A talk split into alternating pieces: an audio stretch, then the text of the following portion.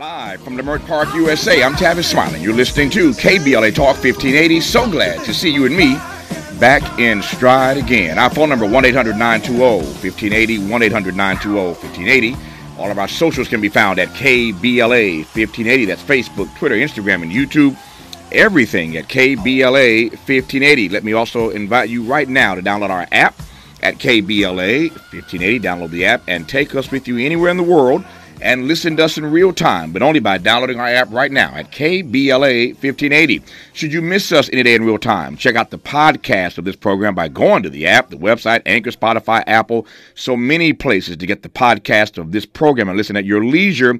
Should you miss us any day in real time, but I am delighted to have you along with us live for the next three hours. You can also watch the live stream of this program right now by tapping on the KBLA TV icon on the app or by going to our YouTube channel. Let me also invite you to follow me on Facebook and Instagram at The Real Tavis Smiley and get Twitter updates at Tavis Smiley. Another great show on tap for you today in our second hour.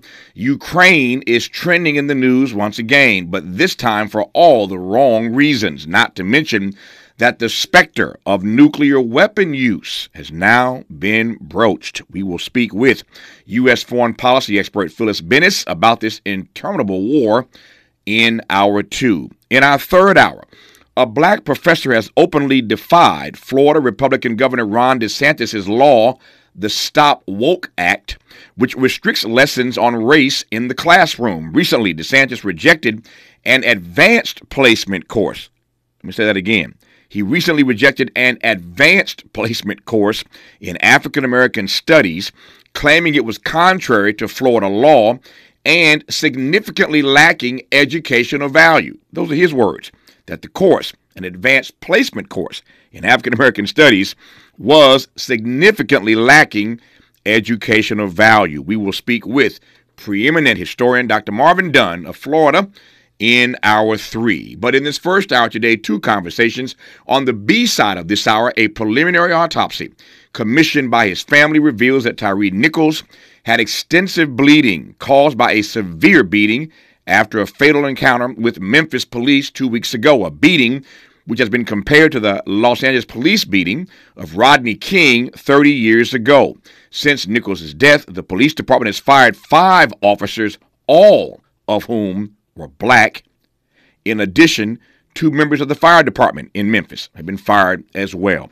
Former LAPD insider, former LAPD sergeant, and social justice advocate Cheryl Dorsey joins us on the backside of this hour. And speaking of LAPD, uh, tomorrow, an exclusive conversation on this program in our 11 a.m. hour, our final hour tomorrow, an exclusive conversation with the chief police, uh, chief of police for LAPD, Michel Moore. Michel Moore comes live in studio tomorrow in our 11 o'clock hour uh, for the full hour. So make sure you check out the live stream tomorrow.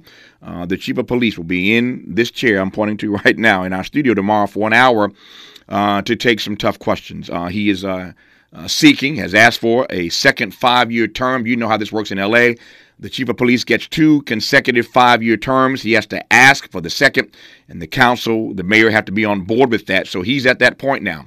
And the question really is does he deserve, has he earned a second five year term? He'll take our questions tomorrow.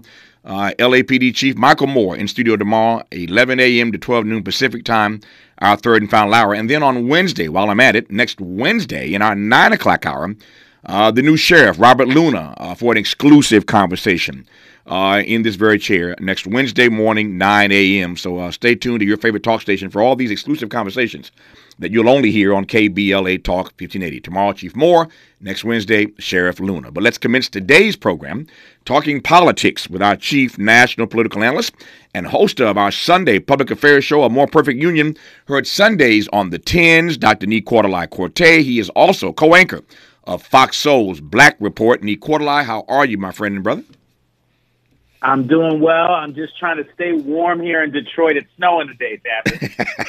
yeah, you got. I'm, I'm I'm I'm California dreaming. Yeah, he says it's snowing today, like he like it doesn't always snow in Detroit. You can tell he's a California boy. It's snowing in Detroit. That's what it does in Detroit, Nii-Quartelai.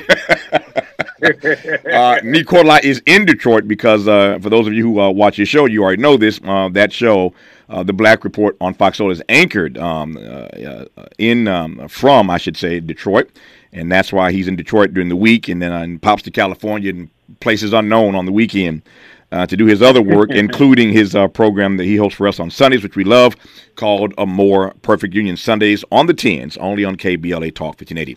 Let me jump into uh, uh, some politics between now and the bottom of the hour before we shift gears and talk to Cheryl Dorsey about this horrible beating in Memphis. You have thoughts on that for starters, Nii-Quartelai?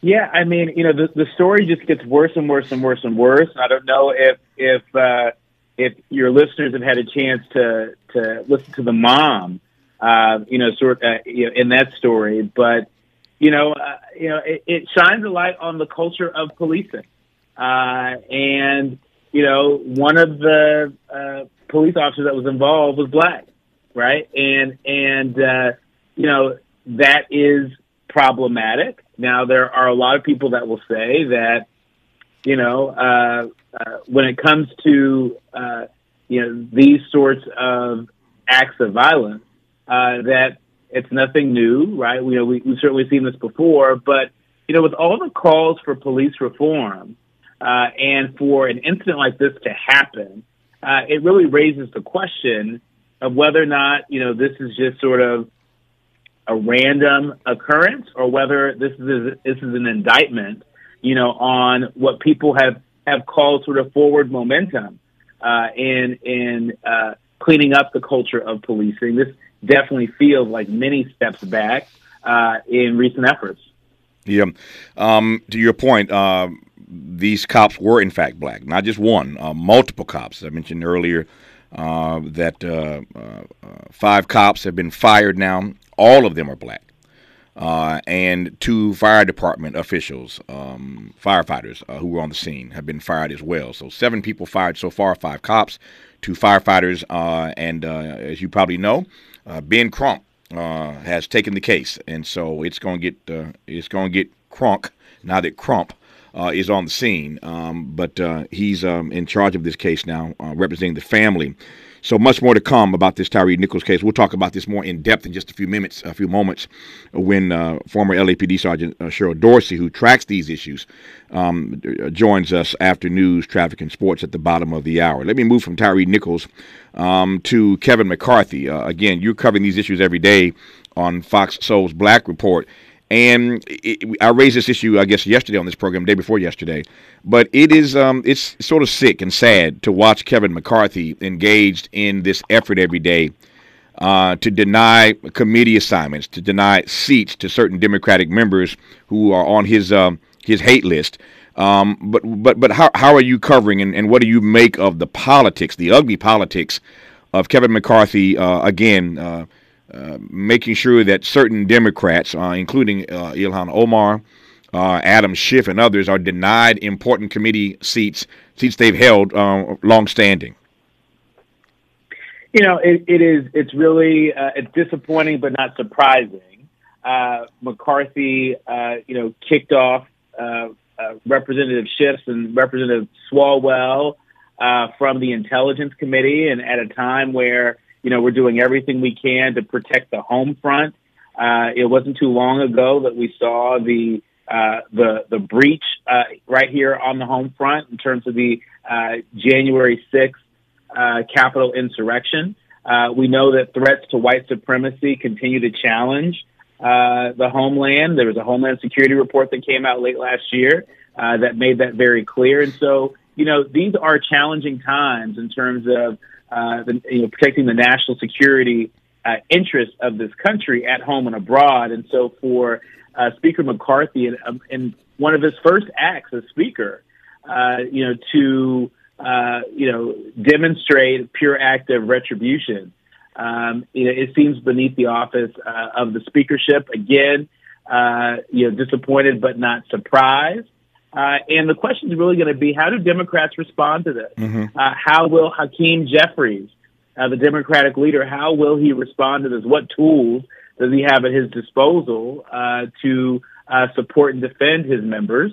Um, you know, or does he just have to find you know another two Democrats uh, to replace them in the meantime until uh, Democrats uh, potentially win back control of the House of Representatives two years from now. Yep. And with regard to Adam Schiff specifically, Schiff was the chair of the Intelligence Committee. And of course, this is, uh, as Nick said, a retribution. It's payback. Uh, as James Brown, the father, the godfather, might say, uh, the big payback. Uh, you recall Adam Schiff, of course, of California, uh, led the impeachment hearings against Donald Trump, and so they definitely wanted to get him back. So he goes from being the chair of the Intelligence Committee, not to being the ranking member, but to being kicked off the committee altogether. Uh, again, uh, just ugly, uh, nasty, divisive um, politics. Um, but that's what you're getting uh, these days from Kevin McCarthy. Uh, the new speaker, uh, who, uh, as Nicola said, is behaving in ways I believe are beneath the office that, that he holds to be denying people committee seats because typically that's how it would work. If you're the chairman, you go from being the chairman mm-hmm. when the other party takes over to being the ranking member, and that just means that you're the top Democrat uh, on the committee. But they kicked him off completely. Uh, so I digress on that point. You can see Kevin McCarthy for who and what he is. When we come forward, speaking of national security, uh, we'll get Nicola's uh, thoughts on uh, this story that continues to grow about Biden's classified documents. Um, comparisons continue to be made between uh, the classified documents they found in Trump's Mar-a-Lago resort and documents they found in Biden's um, uh, office and residence. And so we'll talk about these classified documents and how that story continues to have legs when we come forward with our host of A More Perfect Union, Dr. Nii-Quartelai on KBLA Talk 1580. We've got a lot to talk about. Good thing we've got three hours. More of Tavis Smiley when we come forward now. Indeed, it does. With our guest uh, in this uh, first half hour, Dr. Nii-Quartelai host of Fox Soul's Nightly Black Report, and uh, of course, host of uh, More Perfect Union, our Sunday public affairs show heard on the tens here on KBLA Talk 1580. Um, let me let me pivot now in the time we have left here to these uh, classified documents that uh, they have found in uh, a couple different places. Uh, in the residence in the office of uh, President Joe Biden, uh, documents found uh, when he was vice president. Um, what's your what's your take on this story? It's a developing story. It continues to change, but as you heard me say a moment ago, and you know this well anyway, these comparisons from the right continue to be made between um, classified documents found in Trump's possession and classified documents found in Biden's possession. Your take on this? Well, I think one of the best things that could have happened to the president uh, was the fact that there were classified documents that were found at, at the residence of former Vice President Mike Pence. Uh, this is even after Mike Pence has been uh, out there uh, in the media, sort of talking about uh, how you know confidential, classified documents, you know, should never find their way in, into somebody's home. And you know, he had done an interview with David Muir. Uh, of ABC late last year, you know, where he said, I don't have any classified documents. I have no reason to have them. And then here we are.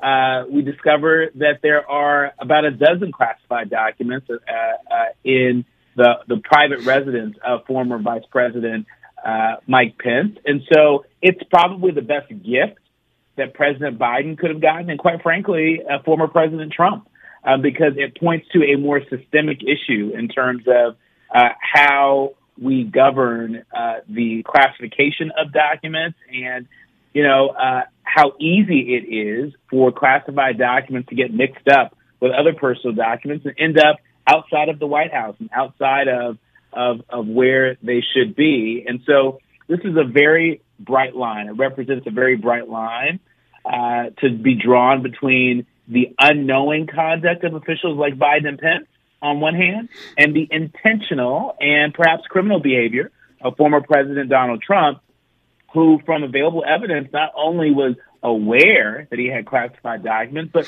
purposely spirited them away. He, you know, he purposely, uh, you know, fought uh, the Justice Department and fought uh, the National Archives, who were trying to get them back.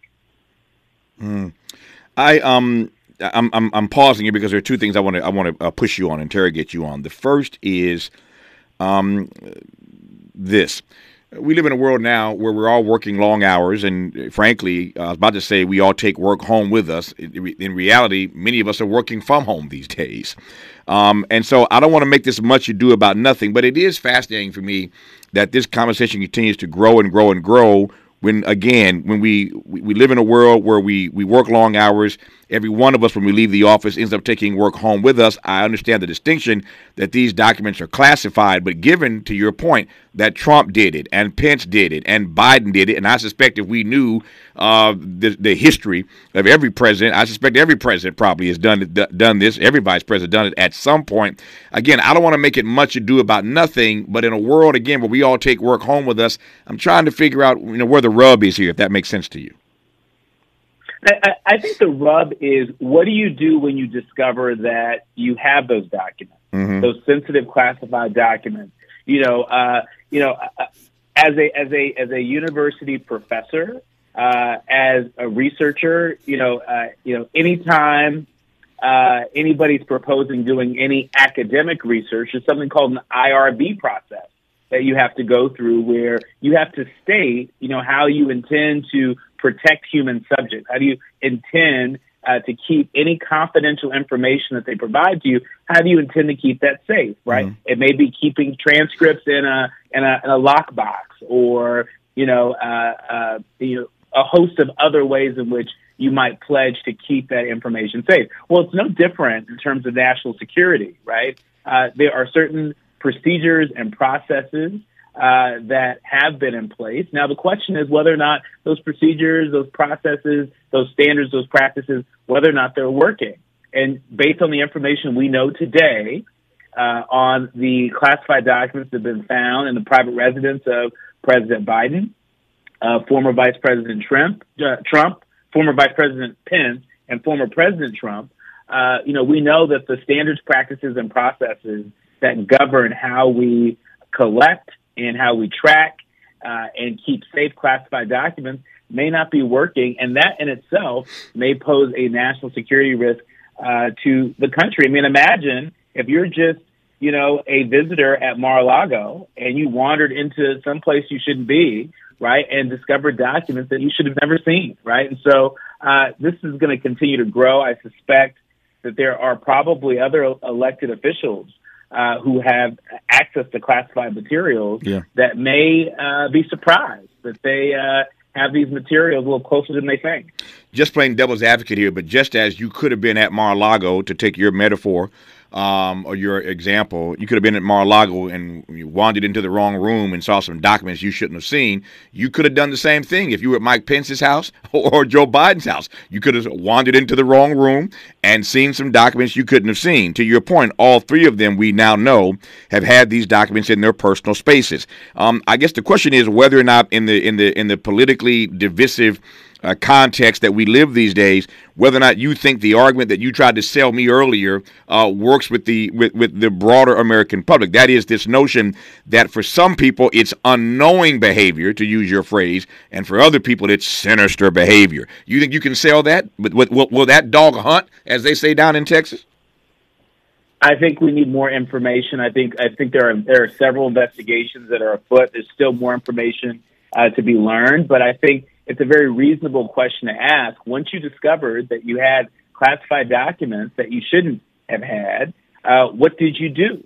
Right? Um, uh, I, I think most Americans on this issue are inclined to not assume malintent. Mm-hmm. Um, uh, I th- but I think uh, based upon the track record of the of former President Trump, for example, you know, and you know his uh, resistance to provide information uh, when it was requested, you know, I think that that became a story unto itself. That that that, that allowed for a, a, a lot of suspicion mm-hmm. uh, to generate. And so I, I think Americans are a bit more concerned about the cost of eggs and orange juice and uh, and rent being too high and uh, making sure that they are uh, hold on to their jobs and don't get caught up in these mass layoffs uh, that that tend to be growing uh, uh, by each passing day. I think more Americans are concerned about that than these documents, but it doesn't make the issue any less important.